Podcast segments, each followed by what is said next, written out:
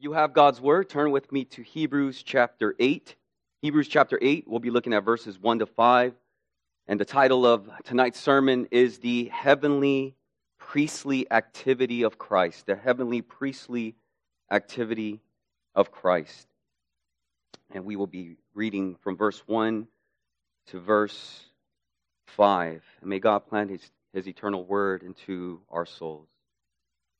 Now, the main point in what has been said is this we have such a high priest who has taken his seat at the right hand of the throne of the majesty in the heavens, a minister in the sanctuary and in the true tabernacle, which the Lord pitched, not man.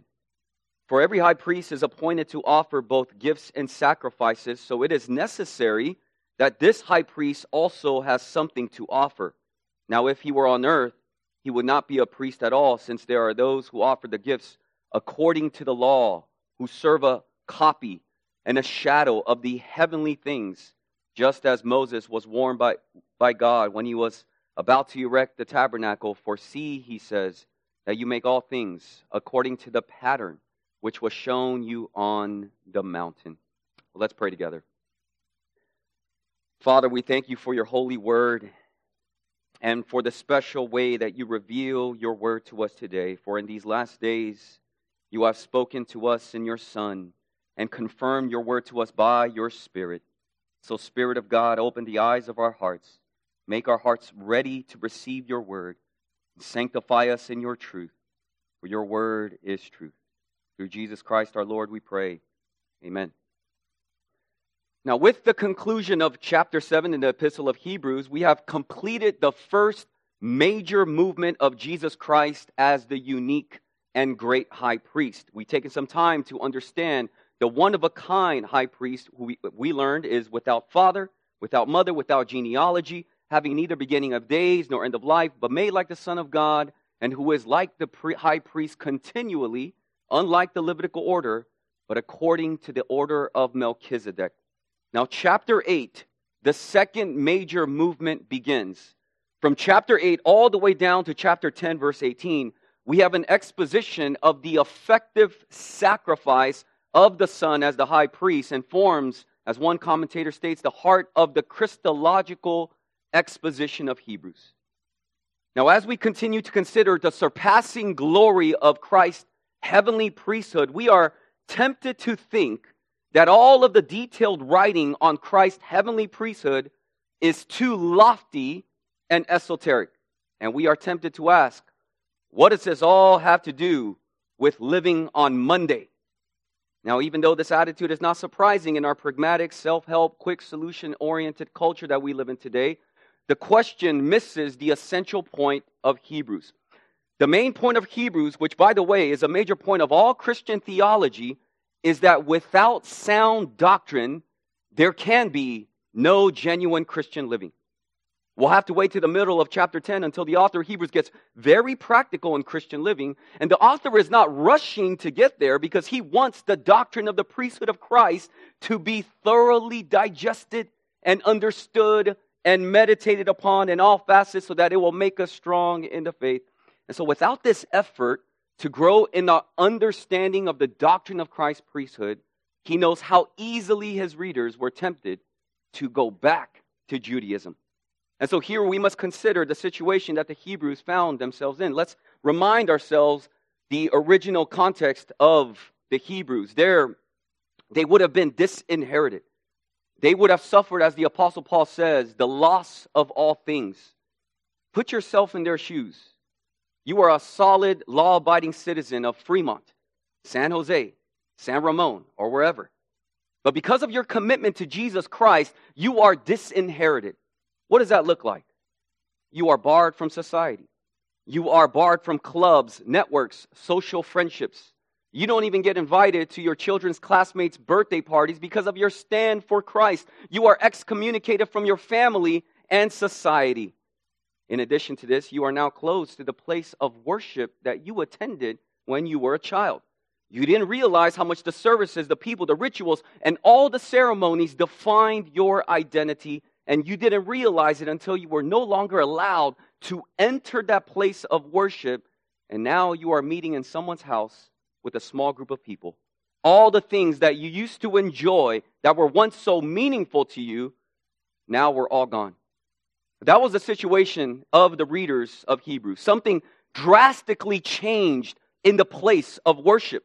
No longer was their worship marked by the grandeur of the temple, the mass choir, and all of the rituals and the pageantry. No longer did they catch sight of the high priest, who was the only man allowed once a year on the Day of Atonement to enter the sacred inner chamber of the temple to seek God's forgiveness for the people. No longer did they wait for the high priest to reappear and raise his hands in those memorable, comforting words of the Aaronic blessing assuring them of the Lord's blessing and peace. This was all gone for them because they had committed to follow Christ. And so, if you were one of the original readers of Hebrews, imagine the temptation to turn back on Christ, to turn back to their old religion, which was more visible to them, more palpable, and seemingly more comforting. I thank God that it doesn't happen very often here at Pillar. But every now and then, you hear of someone's resignation letter being read from this church, and you know enough to know that where they are going is a place where Christ is not preached, and your heart aches for them. And if you're close to that person that is leaving, you know what has been happening. That the priority of worshiping Christ and knowing Him has been slowly taking a back seat, while worldly ambition and fleeting concerns have become the driving force in their lives. And you see, these things were happening to the people in Hebrews. And so the author essentially asks, don't you see what is really important? Don't you see that you are looking at things from the wrong perspective? And so he says, get your eyes off of temples and physical priests and worldly comforts and fix your eyes on Jesus. He's already said so much about Jesus to encourage them, that they have a sympathetic and merciful high priest, that they have a great high priest who is able to save us to the uttermost. And what the author is really saying to them is that what will keep you persevering in the faith is catching a glimpse of the greatness of Christ and why it is to have such an amazing high priest. And when you catch a glimpse of the greatness of Jesus Christ, you have not lost, you have gained. You do not have less, less. You have more. Christ has done everything generations of high priests could not do. They were only shadows. But Christ is the reality. And in our attempts to catch a greater glimpse of Jesus Christ, we'll see in chapter 8 the heavenly priestly activity of Christ. And then in the following two weeks, we're going to see Christ as the mediator of a new and better covenant. Now, there are two major questions I'd like to answer that will serve for our outline this evening. Firstly, where Jesus exercises his priestly ministry. And secondly, what is Jesus' heavenly priestly activity?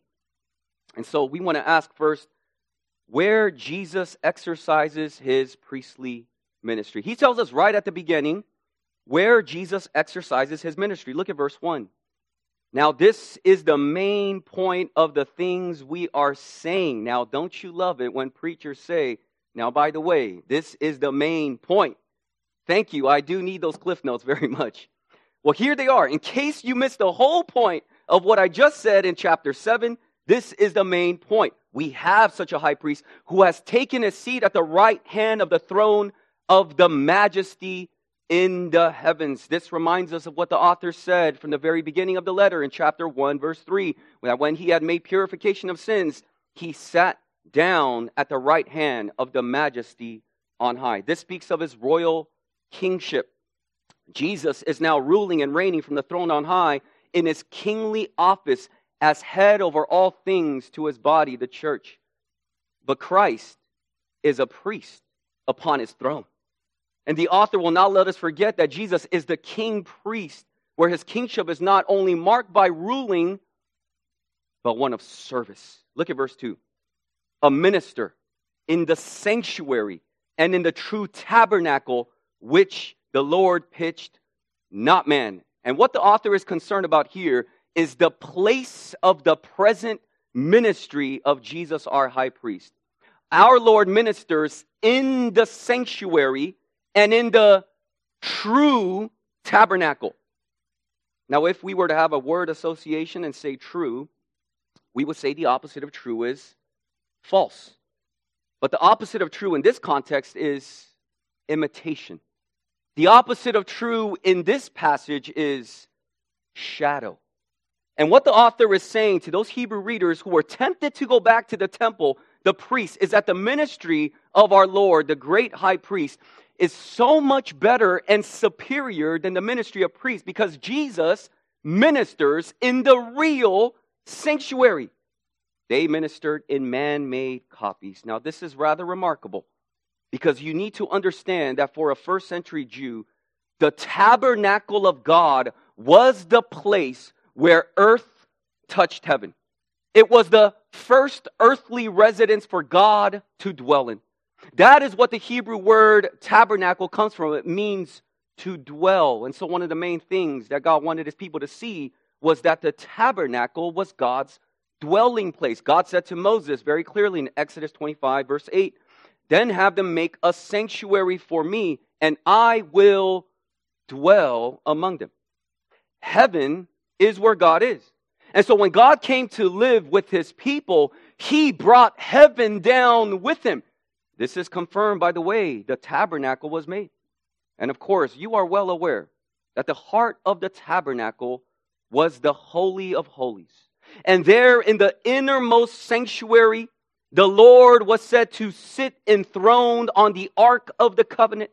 The Ark of the Covenant was there to represent God's throne. The figures on its cover represented the cherubim, God's royal attendants, the mysterious winged creatures who stand guard in the throne room of heaven.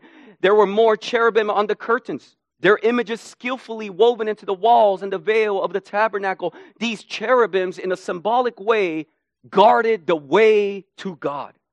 And it was all to communicate the presence of God and the supreme holiness of God. As Old Testament scholar Tremper Longman writes in his book on Old Testament worship, the symbolism of the entire structure revolved around one central idea the holy God was present in the midst of the camp. Moreover, friends, the tabernacle's meaning was communicated in part by the materials that was used for its construction. Now, Bible scholars have different opinions about all the symbolisms of the tabernacle, but one thing is crystal clear. The closer one came to the center of the tabernacle, the more precious the materials became. Bronze was used for the post of the outmost curtain, but bronze gave way to silver and then to gold, and then ultimately to fine gold used predominantly for the furniture in the Holy of Holies. This was to show that God was at the center. And so when the high priest went into the temple, into the Holy of Holies once a year, when he would make a sacrifice for the people in the great day of atonement for the sins of the people. And as he approached the Ark of the Covenant and the cherubim that stood as guards and their wings stretched out to one another so that they touched the pot, the top, they knew that they were going into the greatest symbol they had of the presence of God. But the point that the author makes in Hebrews is that great as those symbolisms were of the sanctuary, it was just a copy. It was just an imitation. Moses was told, See that you make all things according to the pattern shown you on the mountain. The tabernacle were simply imitations of the true, they were copies and shadows of the heavenly things. Jesus Christ, by contrast, is the real thing, you see. Jesus, you see, is ministering not in a man made sanctuary, Jesus is a minister before the throne of the Almighty God in the real sanctuary, the sanctuary that the Lord pitched and not man. I want you to turn over to Hebrews 9 24. Let's take a sneak peek into that chapter where it will greater detail spell out the sanctuary of God. It says, For Christ did not enter a holy place made with hands, a mere copy of the true one, but into heaven itself, now to appear in the presence of God for us. The sanctuary in the wilderness was but a shadow. The sanctuary where Christ ministers now in heaven is the reality. It's much like uh, those days that we were doing live streaming for our church during COVID. I remember when we were first live streaming, I think it was March of 2020, and thinking to myself, how thankful I am of YouTube. YouTube is great, you know? Because although we are all in our own homes, scattered across the Bay Area, that on Sunday afternoon I can turn on the television or my laptop and I can see Pastor Minjay singing songs, Pastor Eric preaching. I was able to see them and I was able to hear them. Now, that is what is pretty remarkable, but it's not quite the same thing as being presently, physically with them, isn't it? We were looking at a copy, we were seeing a picture. Don't you prefer being present in the worship service and feeling the spit of the pastor preaching? Namely, me. the hearing of the singing from your fellow brothers and sisters standing right next to you and of course, we realize that the screen cannot hold your hand and pray for you on your deathbed. There are severe limitations to what a picture can do. So while we were looking at pastors conducting the live stream service on our iPad and television, we know that there's something better than that. That's the real. And so the author is saying, why would you want to return to the copy? Don't look to anything but Jesus. Don't look to the copy of Jesus. Look to Jesus. He is the real thing.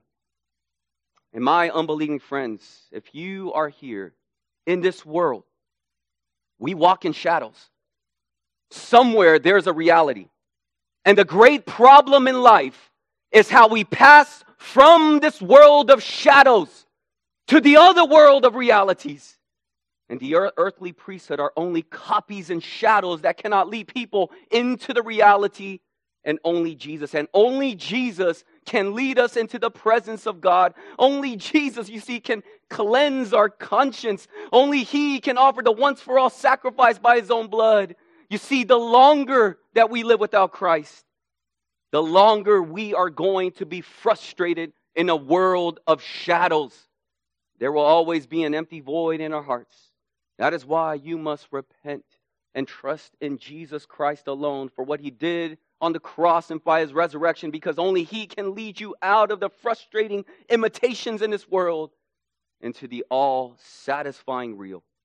This is the reason why Jesus is seated at the right hand of the throne of the majesty in the heavens.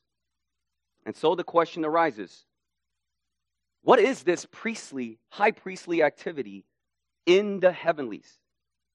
Now, most Christians are familiar with the finished work of Christ. That Christ finished the priestly work of atonement on earth is an emphatic point made by the author of Hebrews, and one that we heard from Pastor Minjay last week in chapter 7, verse 27, who does not need daily as those, as those high priests to offer up sacrifices, first for his own sins and then for the people's. For this he did once for all when he offered up himself. And with Jesus' famous saying on the cross, it is finished, we understand that there is a finality on the once for all sacrifice of Jesus' priestly work. But the author of Hebrews helps us to understand that although Jesus is seated at the right hand of God, having finished his atoning work, he's still doing something. He now undertakes his unfinished work in heaven. The task in which Jesus engages himself as a high priest is to appear before his Father on behalf of his elect. And since our Lord serves now in heaven in the true tabernacle we are led to ask the question, what is Jesus doing there? And Jesus' present ministry in heaven is undoubtedly intercession. To intercede basically means to plead on behalf of another. This is what Christ is doing in heaven at the present moment. Now, just how important is Christ's ministry of intercession? The revered professor of Westminster Seminary, John Murray, wrote that the security of salvation is bound up with this intercession. And outside of his intercession, we must say that there is no salvation. Mark Jones, too, a popular theologian in our day, has echoed Murray's right, remarks in writing Christ's work for his people depends, in the final analysis, upon his intercession. Without it, there is no salvation. And in order to understand this precious truth of Christ's intercession, we'll take the rest of the evening to consider its necessity, its manner, and its efficacy. So, first, its necessity. That intercession is the present ministry of Jesus is made clear in our text, especially in verse 4. It says, Now, if he were on earth, he would not be a priest at all, since there are those who offer the gifts according to the law, who serve a copy and shadow of the heavenly things. The writer impresses on us that Christ was not like the earthly priest of the Levitical order who offered sacrifices in accordance with the Mosaic law. Jesus, the writer is stating, is ministering in the true tabernacle in heaven. And in order for Christ to sit beside the majestic Father in the true tabernacle and fulfill his priestly role, he could not remain on the earth. He had to ascend to heaven as a high priest for us. His ministry is superior to the earthly. Then track the argument of the author. He said that the old Levitical priesthood only served as a copy and a shadow of the heavenly things. They were nothing more than a copy, we learned. The real and original is heaven itself, which tells us that Christ is the real and he continues his superior ministry of which the old priesthood were only copies of. The writer's purpose in reminding the readers and quoting Exodus 25:40 where God instructs Moses about the tabernacle is not to reduce the glory of the shadow, but actually to enhance the glory of its substance. It's much like studying the sun from in a picture photography. In many ways, to try to look and study the sun directly can be difficult because of its unbearing glory. But by studying the picture, the photography, at the figure of the sun, it can give you a greater understanding and appreciation of the glory of the sun itself. So it is with the divine truths of God and the copies of the shadows that the author speaks of. So, friends, what was it that we read in Leviticus 16 on the Day of Atonement? We see how the high priest, once a year, entered into the Holy of Holies. But he was not able to come to the Holy of Holies until he had first offered a sacrifice for himself and for the people. And notice, this sacrifice was done outside of the Holy of Holies. But that is not all we see that the high priest did. When the high priest had killed the sacrifice, he then entered inside the Holy of Holies with the blood and sprinkled upon the mercy seat and burned incense. You see, there were two parts to the task of the high priest. One was to offer the sacrifice, and the second was the presentation of the sacrifice in the Holy of Holies with prayer and intercession unto God in order for God to accept the sacrifice on behalf of the people. And notice, the sacrifice was done outside of the Holy of Holies, but the intercession and presentation of the offering was done inside the Holy of Holies. Now, I want you to turn to Hebrews 13, 11, and 12. And what is it that we read? For the bodies of those animals whose blood is brought into the holy place by the high priest as an offering for sin are burned outside the camp. Therefore, Jesus also, that he might sanctify the people through his own blood, suffered where? Outside the gate. Now turn back to Hebrews 9. Having shed his blood outside the city, in verse 12 of chapter 9, we read that Jesus carried his blood where? He entered the holy place once for all, having obtained eternal redemption. Christ took his very own blood to the very throne of God in heaven. He presents himself as the Lamb of God who takes away the sin of the world before the Father. And there, as Christ sits at the right hand of God, appearing before Almighty God for us, in the words of the Puritan Thomas Goodwin, he prays in the force of that blood.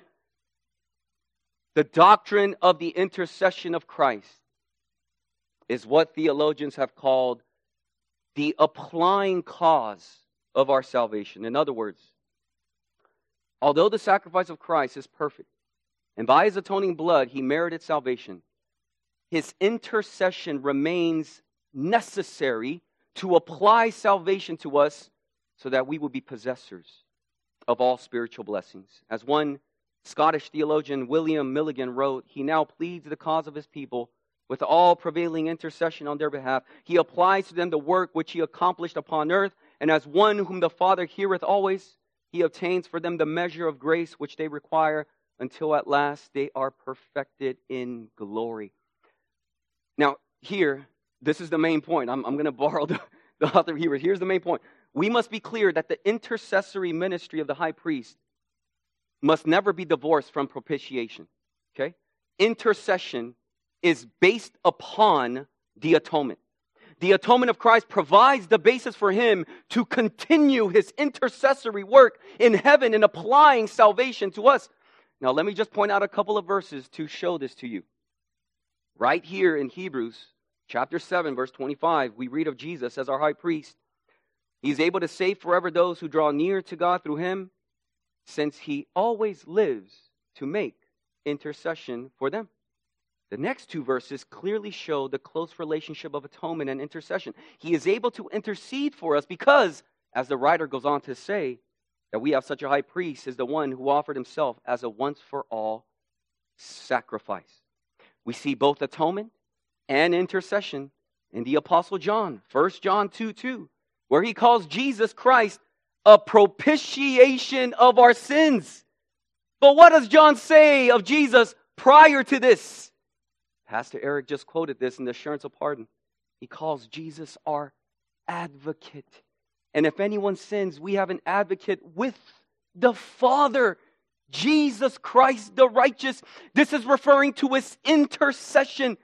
Jesus Christ can only be our advocate before the Father because he is the propitiation for our sins.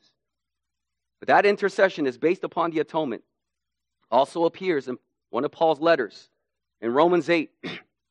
Verse 33 Who will bring a charge against God's elect? God is the one who justifies. Who is the one who condemns? In this great chapter where the Apostle Paul champions the full security of God's people, where nothing can separate us from the love of Christ, he asks, Who is the one who condemns? And he answers, Christ Jesus is he who died Yes, rather, who was raised, who is at the right hand of God, who also intercedes for us. Christ is our great high priest, our representative who pleads on our behalf. His very presence in heaven is in itself an intercession because it's a reminder of his perfect, obedient sacrifice for sin. This is the necessity of the intercession of Christ Christ is so committed to you. He is so concerned about your assurance that it is expressed in a prayer on your behalf and praying that you will be more than conquerors in every engagement with all of your adversaries. Now, we do see something of this in Jesus' earthly life, don't we? At the Last Supper, Jesus said to Simon Peter in anticipation of his threefold denial, I have prayed for you, Simon, that your faith may not fail. And so, where is our confidence in terms of our assurance of believers? I hope it, it isn't the confidence that mirrors the arrogance of Peter. Never, Lord, I will never fall away. But that our confidence would rest on the promise of Jesus I will pray for you. And our great high priest who ascended into the heavens and who sits at God's right hand, he still does for his people at the right hand of God what he did for Peter on earth. Beloved, when you, uh, when you consider the kingly office of Jesus Christ, we acknowledge that in his kingly role, his goal is, is to subdue all enemies to the very last man. And Christ wouldn't be the perfect king if he left even one enemy unconquered. The same holds true in his priestly office. Jesus Christ would not be a perfect high priest if but one soul of the elect if but one soul in which he intercedes for were left unsaved. You see, salvation spans from election to glorification, from eternity past to eternity future. But here we must prize that Christ's intercession for us is necessary to save us to the utmost, because without it, there is no salvation. But let us move on to consider the manner in which he intercedes. How, in what manner does Christ intercede for us? Not by falling upon his knees, like he prayed in the days of his flesh. Hebrews 5 7 tells us, with loud cries and tears. No, no, no, dear friends. That was Christ's prayer in his humiliation. His intercession now consists in his exaltation, sitting at the right hand of God of the Father in the true sanctuary with his blood, which Hebrews 12 24 tells us speaks better than the blood of Abel. And furthermore, his blood speaks better than the blood of Abel. For that matter, any sacrifice of bulls and goats, because Jesus Christ is our surety. We learn that a surety is a guarantor, much like in the ancient days where the father of a bride would approve to the marriage of his daughter, and he would give a legal document that says that he is the surety of the payment of the aforesaid dowry. In other words, the father is good for it.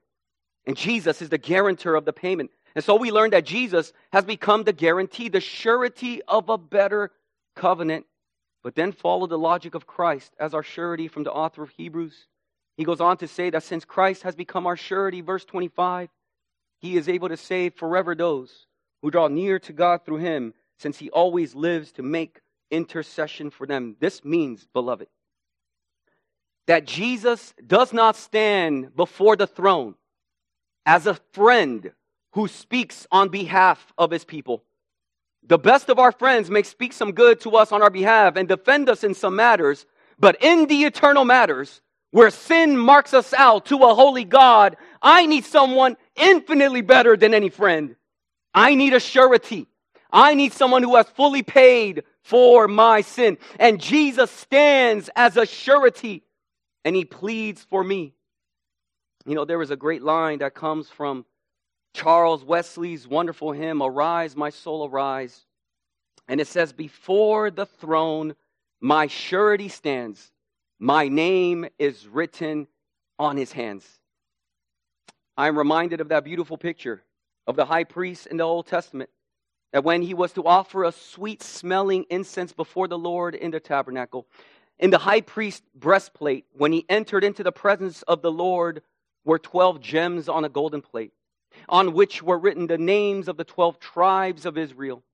And each time the high priest went into the presence of the Lord, he would carry these gems with him, with the people of God, as it were, on his heart. And so Christ, our great high priest, passed into the heavens. And when he intercedes to us on behalf of the Father, he bore our names in his heart. And he goes to God like the jewels on the heart of a high priest. Before the throne, my surety stands. My name is written on his heart. You see, there is no Christian, there is no Christian alive today who has not had Christ mention his or her name to the Father. Indeed, beloved, if you are a Christian today, it is precisely because Christ has presented your name to God the Father. Oh, but we cannot stop there in speaking of the manner of Christ's intercession.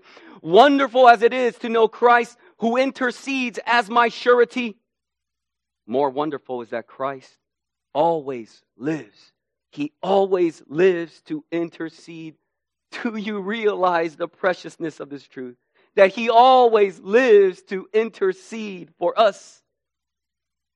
It means that once Christ has undertaken your cause, once he has pleaded your name in his prayers, he'll never leave you out. To quote Goodwin again, he writes Men have been cast out of good and holy men's prayers, as Saul out of Samuel's, and the people of Israel out of Jeremiah's, but never out of Christ's prayers. The smoke of his incense ascends forever, and he will intercede to the utmost. Christ lives to perform this work. This is now the business of his life. A minister of the true tabernacle to always intercede our name as our surety. But moving on from the manner of Christ's intercession, we want to lastly consider the last element of Christ's intercession, and that is its efficacy. Now, there are many things that we can point to to the efficacy of Christ's intercession. In fact, we've already laid out many reasons, but the one reason that stands above all others for the efficacy of Jesus' intercession is that the person of Jesus is none other than the beloved Son of God. Christ intercedes not only in the virtue and the strength of his death and blood, but also in the strength of his relationship as the perfect Son to the Father. And beloved, how effective must the intercession of such a Son be, who is the express image of his Father, who is co equal with the Father? How can such an intercessor possibly be rejected? No, Christ often says that he is one with the Father, and his Father, to deny him anything, he must then deny himself, which God can never do. And so the Lord Jesus prays as one whose request cannot be denied. He says in John 11 42, I know that you always hear me. Jesus can say this because the Apostle Paul calls him the beloved in Ephesians 1 6. You, know, all the kings of Israel, they all pointed to the perfect king in Jesus Christ. And we remember that King Solomon was called the beloved of God, 2 Samuel 12 24. And his name was called Jedidiah, which means the beloved of the Lord. And to show how beloved Solomon was, when Solomon first came into his kingdom, God approached him and he said, Ask for whatever you wish, and I will give it to you. Well, how much more beloved is Jesus the Son of God. I want you to turn to Psalm chapter 2. Psalm chapter 2. Now we see this in this messianic psalm. It speaks of the royal kingship of Jesus, whom God has installed as my king upon Zion, my holy mountain. And after declaring to him the words that we've already heard from in Hebrews, You are my son. Today I have begotten you. And to show how beloved this son is, the father then says to his son, Ask of me, and I will surely give the nations as your inheritance and the very ends of the earth as your possession. And you see the efficacy of Jesus' intercession lay in his relationship to God as the beloved Son, and not only to Christ being the Son of God, but also of a gracious Father. We are never to think of Jesus pleading on behalf of us to a reluctant Father who is stingy with his grace and will not move an inch towards us unless his Son comes begging for us. No, dear friends. Just as the Father so loved the world that he sent his Son to die for sinners, so the Father's love is the fountain of Christ's intercession. This is why in Psalm 2, the Father says to the Son, Ask of me, and I will surely give you the nation. What then does the Son ask for in heaven? I want you to turn to John 17. John 17, and what is called the high priestly prayer. We have an example of the kind of intercessory prayer that Jesus makes at the right hand of God. Now, this prayer is worth reading in full and slowly and meditatively, but just a sample of few. I want you to look at verse 11. Jesus prays, I am no longer in the world, and yet they themselves are in the world, and I come to you.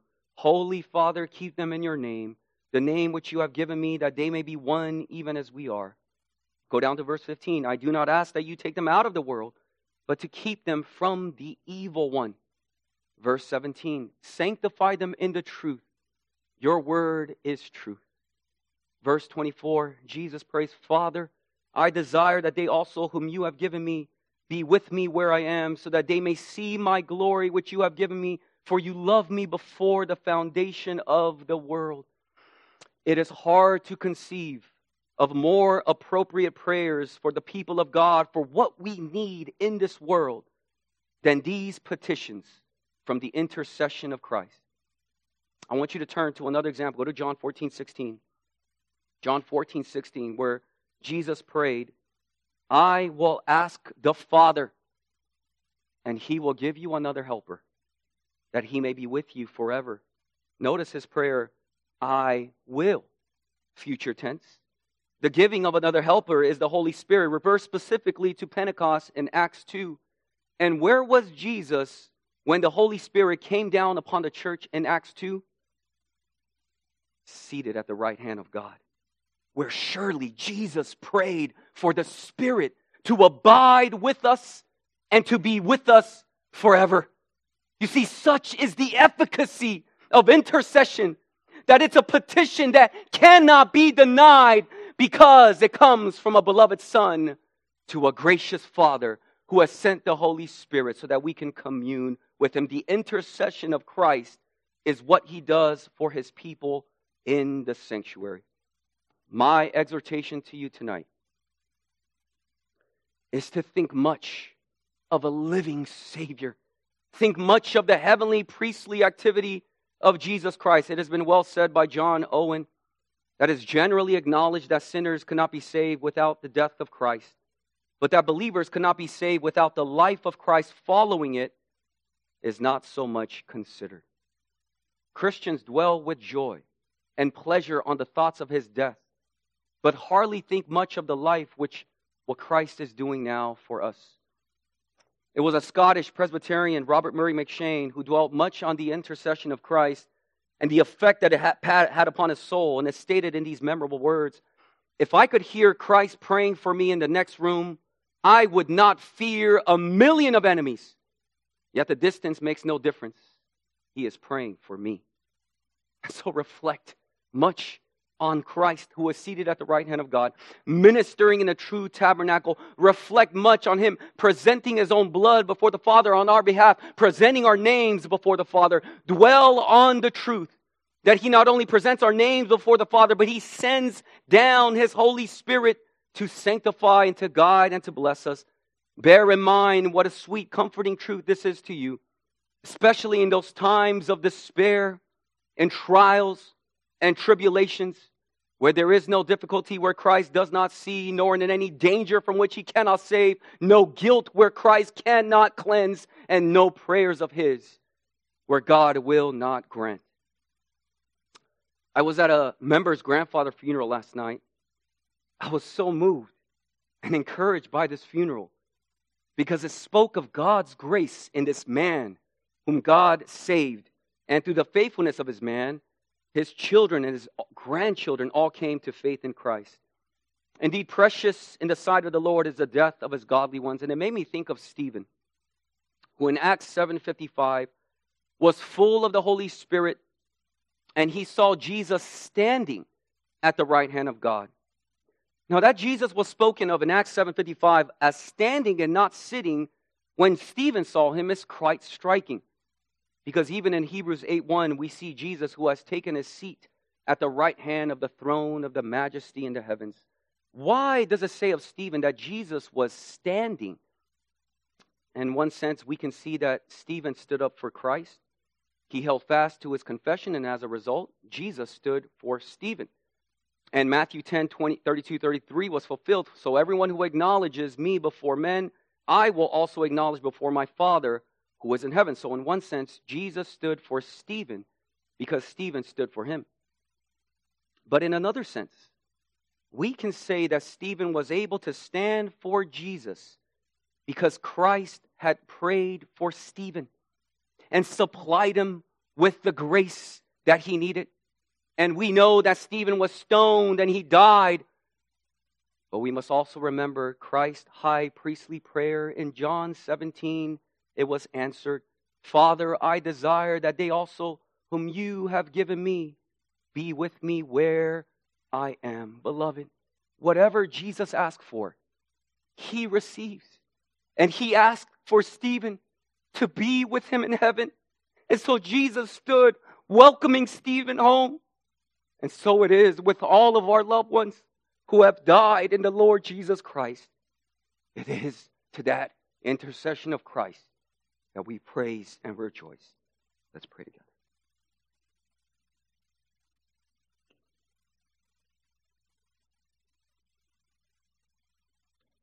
Our great and perfect high priest, thank you for being our surety. Thank you for praying for us now. Thank you that you mention our names before your Father and our Heavenly Father. It is because you pray for us that we are able to stand victorious in this life until you will carry us home into our home in heaven where you are seated now in the true sanctuary. We praise you much for what you are doing now, and we pray that we would dwell much on the living Savior, and we pray that our eyes will continue looking upon Christ, who is the real and not a copy. We give you praise for this worship service, and we ask that you would bless us now as we sing together and respond. In Jesus' name we pray. Amen.